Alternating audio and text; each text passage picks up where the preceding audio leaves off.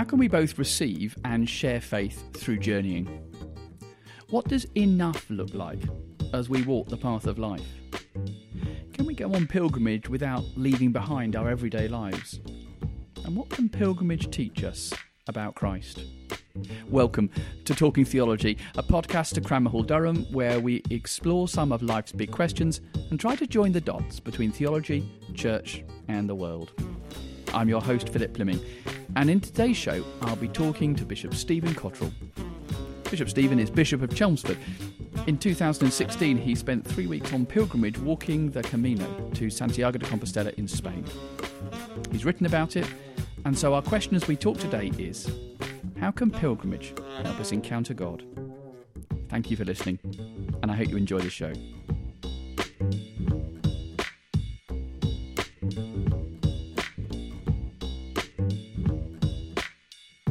Stephen Cottrell, welcome to Talking Theology. Thank you. It's very good to be with you, Philip. First of all, tell us a little bit about yourself. Your current role is um, Bishop of Chelmsford. Tell us how you got to that role, and then perhaps give us a little bit of insight into what a day in the life of the Bishop of Chelmsford oh, looks well, like. How, how I got to be Bishop of Chelmsford, who knows? um, uh, I, I was I was the last, I think, one of the last bishops to be appointed without there needing to be an interview. So the first thing I knew about being the Bishop of Chelmsford was was literally when the letter arrived on my mat. I opened it, and it was a letter from the Prime Minister inviting me to be a bishop. So uh, so I'm the last of that generation who really didn't know anything about it and, until it happened. With that comes a certain liberation, I have to say. Uh, but times have changed. What does my life look like? Well, I mean, no two days are the same, but I, I see the job of a bishop as being a pastor and an evangelist. Uh, so it's it's my job to have oversight and care for the church in all its great diversity, and to be a voice and a face for the Christian faith, in my case in East London and Essex, where I serve. Today we're thinking about pilgrimage and walk and journey. Tell us what the journey to your current role looked like. What were the different roles that God called you to? Yes, well, I mean, I wasn't brought, first of all, I wasn't brought up going to church, so there was... There was God. God was in my life. I, I think I always, as a child, had a sense of God, but there, it was completely unformed. I won't give you my whole testimony. There isn't time, because it is a long and complicated one. But um, a key text from Scripture for me has always been that bit at the end of John chapter six, where everyone has gone except for the disciples. And Jesus says, basically, I suppose you're going to go as well. And Peter steps forward and says, where where else can we go? Um, you have the message of eternal life. And that's my story, really. I, I don't particularly, didn't particularly want to be a Christian, didn't particularly want to be a priest. It's just when you've caught a glimpse of the living God, you know, you've had it. And so my life has never been the same again. This wasn't the life I was planning. Um, and it's led me to all sorts of places, but none of it was ever my plan. It's just kind of happened. It's all just a kind of incredible surprise. And an incredible adventure. So I've served as a parish priest, I've been a canon of a cathedral, I've been a diocesan missioner, I've had a national job in the Church of England, and, and now, amazingly, I'm a bishop. But first and foremost, um, I think of myself, well, perhaps this is a segue into what we're going to talk about, as a pilgrim, as, mm. as one who walks the way of Christ. So let's think about that theme of pilgrimage. And, and first of all, let's hear a little bit about how you have found yourself particularly engaging with pilgrimage, both as a practitioner and as a pilgrim, as a, somebody who's reflected on it. I know since two thousand fourteen you've set aside time to do missionary walks around your diocese, and then I think it was in two thousand sixteen you walked the Camino from Santiago de Compostela. Yeah. Um, what was behind those kind of walks, and what, what made you want to do them? Well, it's a whole kind of jumble of, of ideas. I mean, f- first of all, the human life is a journey. I mean, there's nothing religious or Christian about that. It begins when you're born, it ends when you die. If you're, if you're not sure, check the small print. You will find it does end when you die. So that motif of journey is there inside all of us. And as we get older, we, we're aware that there's more road behind us than there is up ahead of us. Then the motif of journey is deeply embedded in Scripture in all kinds of ways. I mean, supremely, of course, the journey of the Exodus, which is the shaping journey and events for God's people. Then there's all the journeys that Jesus makes in his ministry, which are both pilgrimages, as we might call it, when he went to Jerusalem for the festival, you know, the, the famous bit when he's a child and he gets lost in the crowds uh, going to the festival, uh, and his and his endless meanderings um, around Palestine during his earthly ministry. And then there's all the journeys that Christians have made down through the centuries to holy places, supremely the Holy Land itself. And then, then there is the sense that the gift of the Christian faith is the gift that that journey, which ends in death, becomes holy pilgrimage which leads to life, uh, that through death and beyond death is the true destination Um, of the whole creation. So all those ideas of journey interest me, and also I like walking, just at a very ordinary, I like walking. Um, and when I was a parish priest uh, many years ago, uh, I went to a church where my wife, on, on Sunday number one, my wife was the youngest person in the congregation, I was the second youngest, then there was quite a gap to the next person, no children and young people at all, and that just felt terribly wrong, and one of my main aims, if I do nothing else in my time here, I want there to be some families and young people worshipping here. And in order to try to kickstart some youth ministry, I'd always been interested in the idea of pilgrimage, and as a curate I'd been on two walking pilgrimages from South London to the Shrine of Our Lady at Walsingham, and I was a parish priest in Chichester, just off the South Downs Way, which of course is the ancient pilgrim way from Winchester to Canterbury. And so, to cut a long story short, I wrote a letter to all the teenagers who I found out used to go to church and had all abandoned it, and said, I'm going to walk to Canterbury next summer. Do you fancy coming with me? And six or seven of them did. Two of those are now ordained, two of those young people. Um, and that summer, we walked one hundred fifty miles from Chichester to Canterbury, and it was the most glorious experience. And in the following years, we walked. One year we walked from Durham to York. Uh, one year we walked to Glastonbury. We went to Taizé in France, didn't walk there. And pilgrimage became, for me, a way of doing youth ministry and actually doing youth evangelism. Many, many young people came to faith, or at least had their faith, you know, came alive for them on the road. And then, of course, you think of that other great journey in Scripture, the Emmaus Road story, where they say, after they've encountered Jesus, didn't our hearts burn within us when he talked to us on the road? So my experience of journey and pilgrimage is that on the road, things happen to you. So let's think about that in terms of pilgrimage as a, a journey to a destination or a journey in and of itself. You've mentioned pilgrimages there that had destinations, be it Canterbury or the Holy Land. Historically, pilgrimages were shaped significantly by the place you ended up. Yeah. But, but what you're saying is that it's as much shaped by the journey there and who you go on it with and how you encounter God on the way. Is that right? Yeah, yeah, that is. I mean, oh, that's how I see it. I mean, I think we're probably the first generation of Chris- Christians... who think that pilgrimage is about arriving. You know, so you'll you'll find many parishes say, we're having a pilgrimage.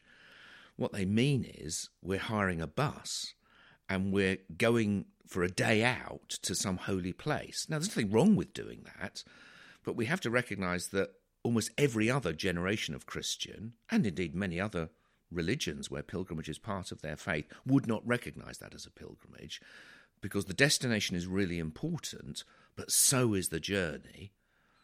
In fact, I think I probably want to say the journey is more important, though without a destination, you're you're just wandering around in circles. So you need a destination, but it's but it's what happens on the road that matters.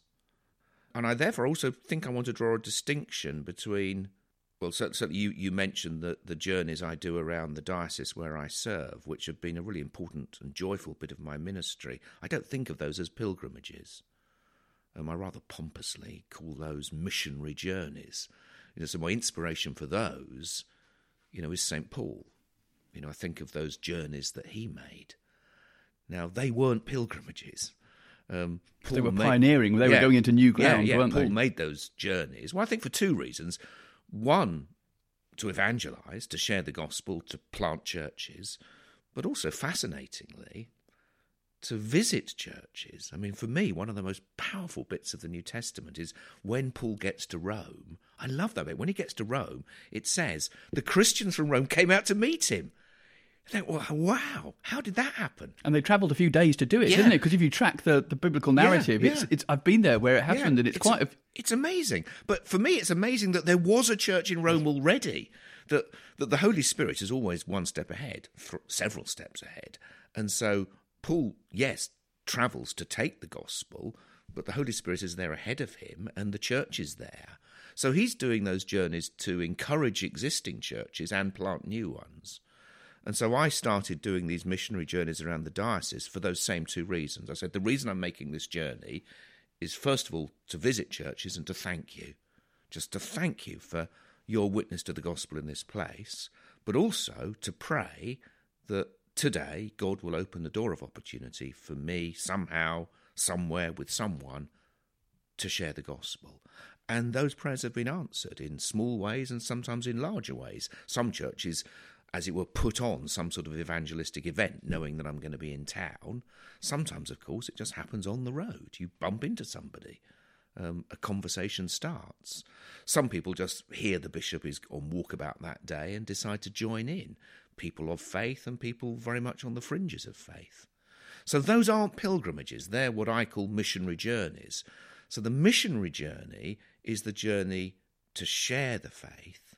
The pilgrimage, I suppose, is the journey to receive the faith. It is about deepening one's own discipleship. And I wonder if we could explore that sense of receiving faith mm. from a historical perspective, because a lot of these pilgrimages that you've described in terms of the Chichester to Canterbury, as you say, is the old Pilgrim's Way, or the, Sant- the pilgrimage of yeah. uh, the Camino, if you like, to Santiago de Compostela, or pilgrimage in the Holy Land, as I've done, are taking the same steps that people before us have taken mm. historically in the past. Yeah. And in what sense have you found pilgrimage a way of connecting with the people who've walked before us? And how important is that?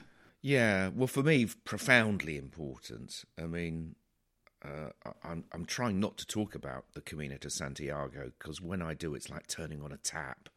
Um, and because uh, it was it was kind of like the most joyful thing.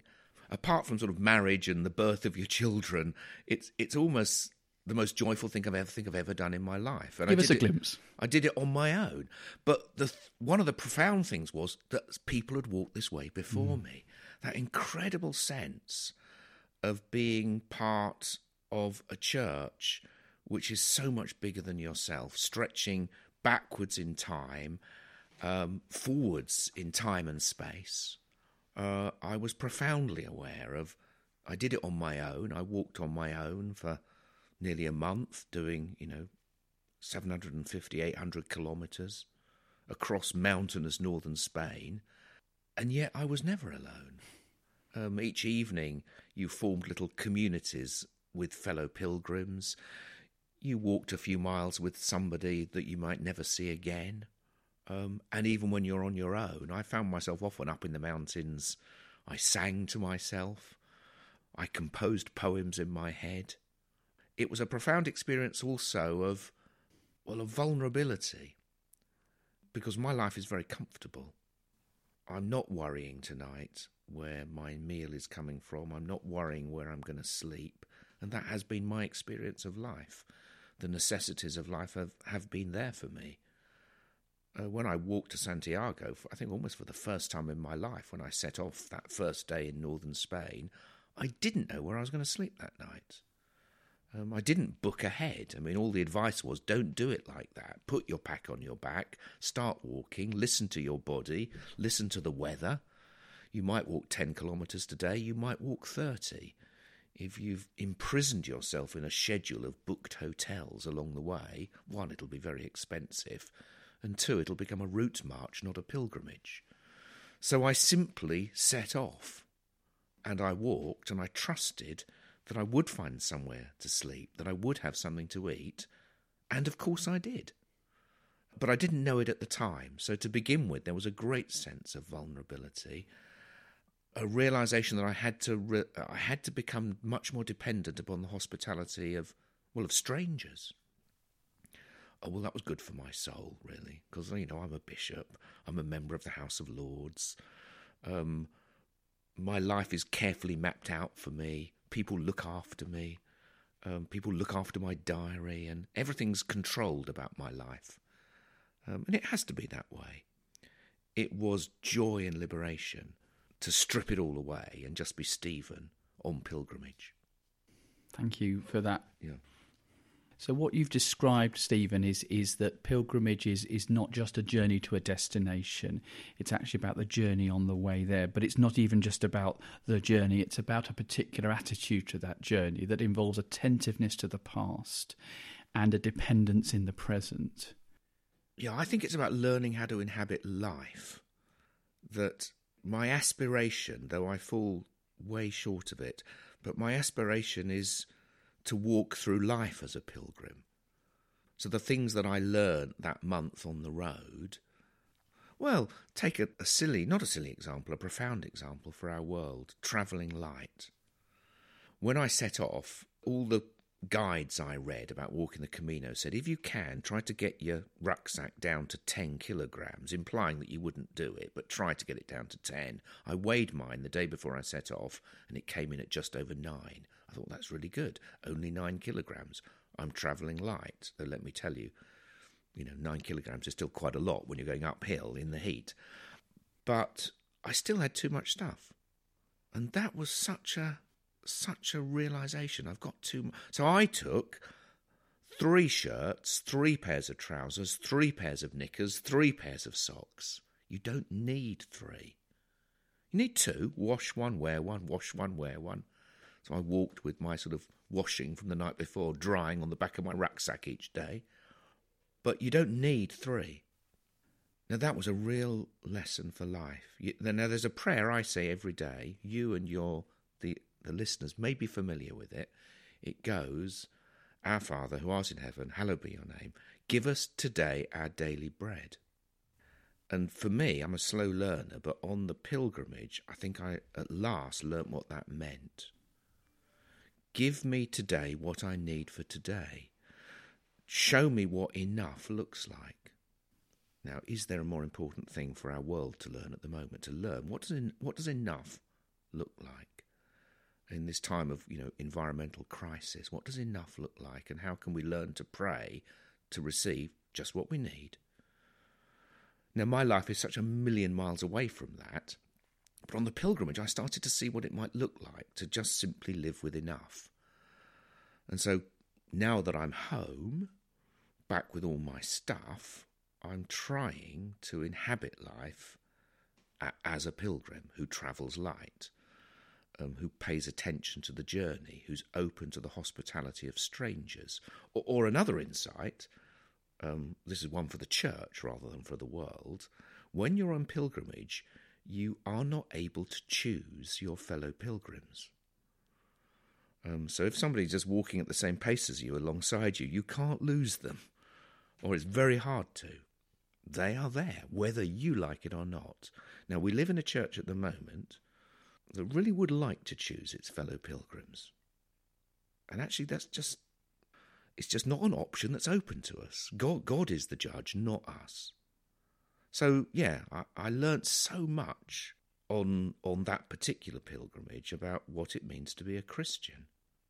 I'm simply, like all Christians, I'm a sinner taking the cure, trying to work out what that might look like in, in the pilgrimage of my discipleship.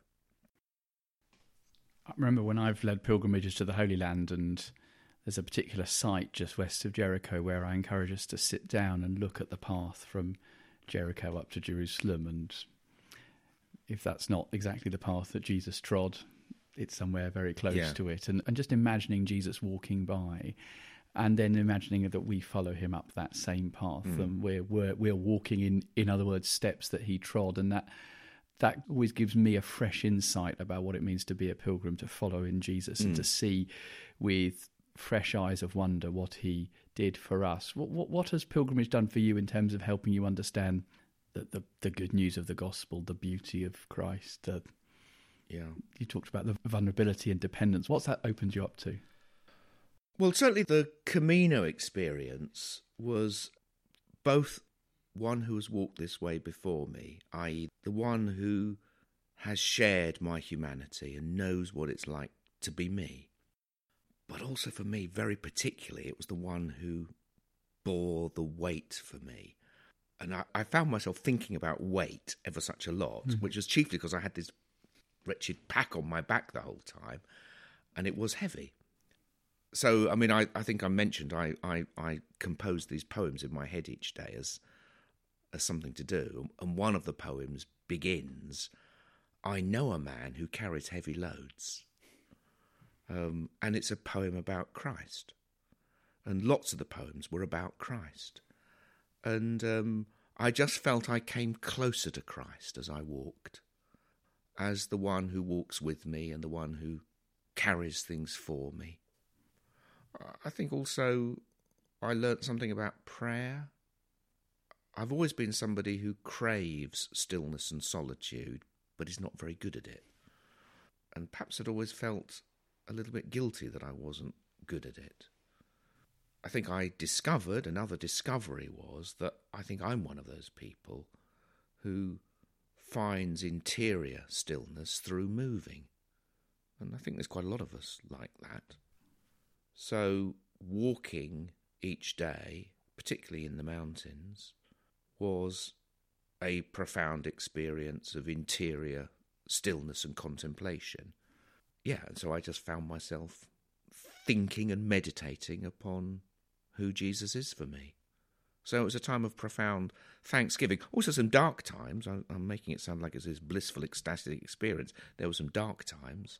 There were times when I felt, I can't I can't do this. I'm not strong enough. I'm not going to make it. Um, there were times when I got very hungry um, because I wasn't, I wasn't very good at working out what food to carry and knowing when the next village would come where I could buy some stuff. Thank you. Yeah.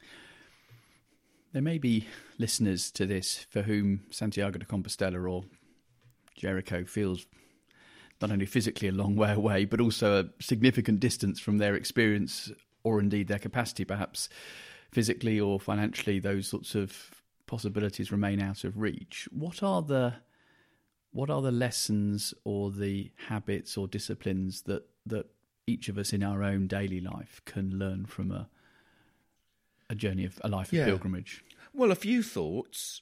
Um...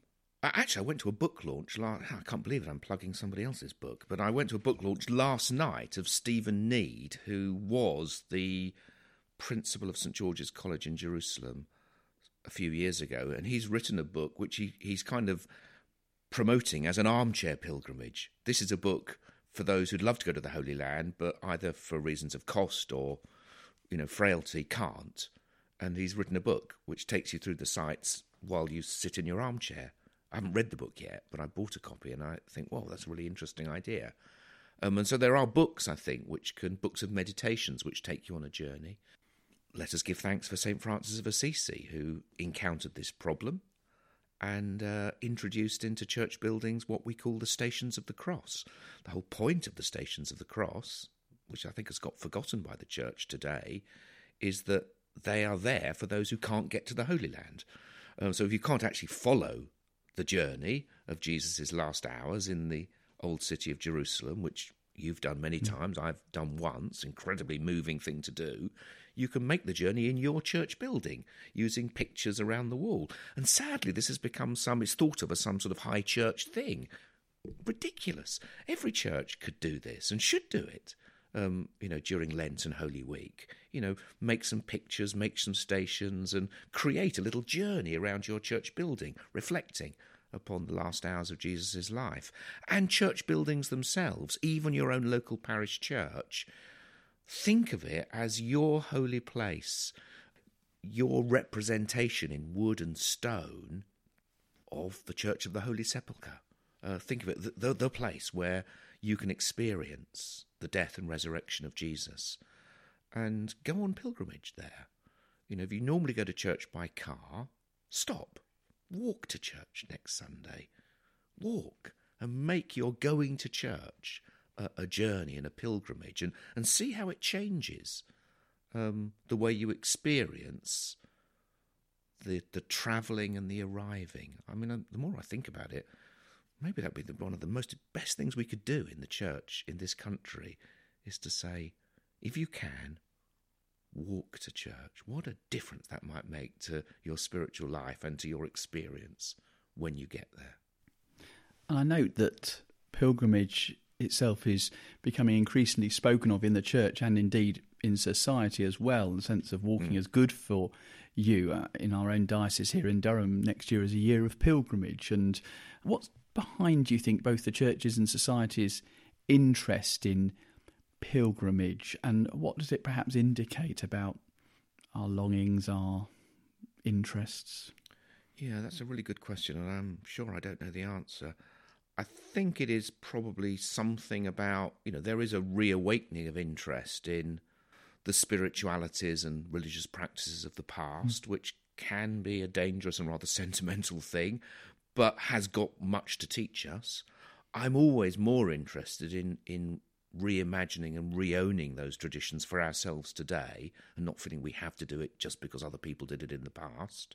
But the, there is an interest, which I think can be a positive thing. I think there's certainly an interest in uh, in simplifying our lives, and there's an urgent need for us to simplify our lives. And as soon as you set out on a journey, especially on foot, you have to think very, very carefully about what you take with you, and therefore what you leave behind. I remember when I was uh, training here at Cranmer Hall twenty years ago, I walked the Saint Cuthbert's Way from mm. Melrose through to Holy yeah. Island. I remember that, I was doing that when I was training for ministry, set an important trajectory for, I think, some of the things you've spoken of today in terms of leaving things behind, dependence, mm. vulnerability, and a sense of the journey as much as the destination. You've spoken of this already, but how would you summarise how pilgrimage has shaped your own faith and ministry? I hope it's made me a more joyful person. I don't think I was a miserable git before I set off, um, but I think it's made me a more joyful person. I like to think that it's made me more open and generous to receiving as well as to giving. For me, it's both the missionary journeys, those journeys to share the Christian faith, and the pilgrimages, those journeys, as it were, to receive the Christian faith. I would love to see us be a church that makes more of both those kinds of journeys.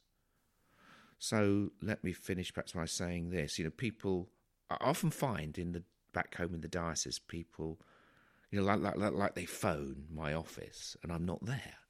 Um, and then they, like today, somebody might be phoning now.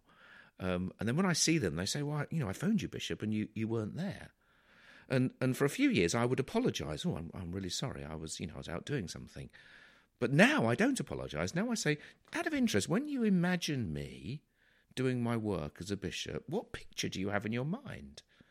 Clearly the picture I have in their mind is somebody sitting at a desk.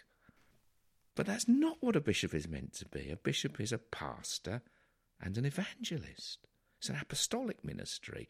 My primary work is to facilitate the ministry of the whole church, but also to embody it.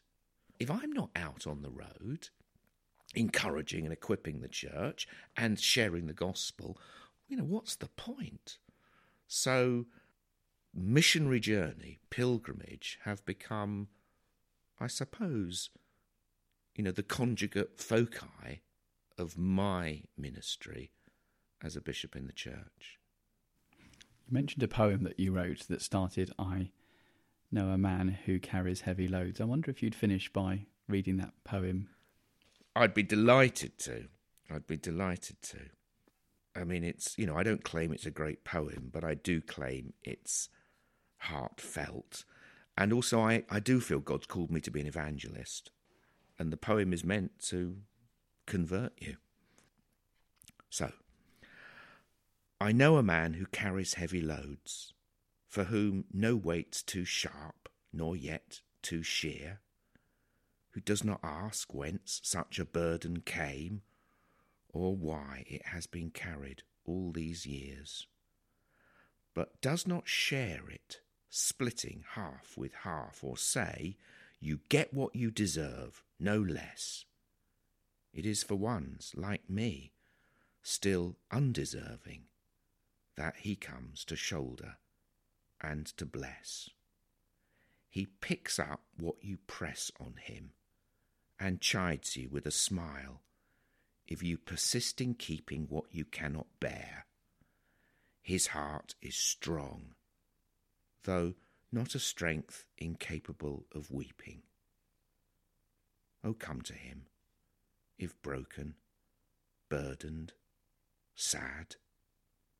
In holding you, this strong man's heart is glad.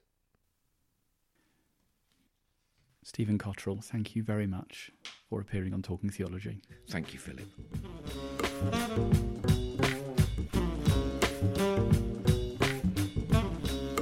You have been listening to Talking Theology, a podcast from Cranmer Hall, Durham. Cranmer Hall is a theological college within Saint John's College in the University of Durham, training people for ministry in the Church of England and other denominations.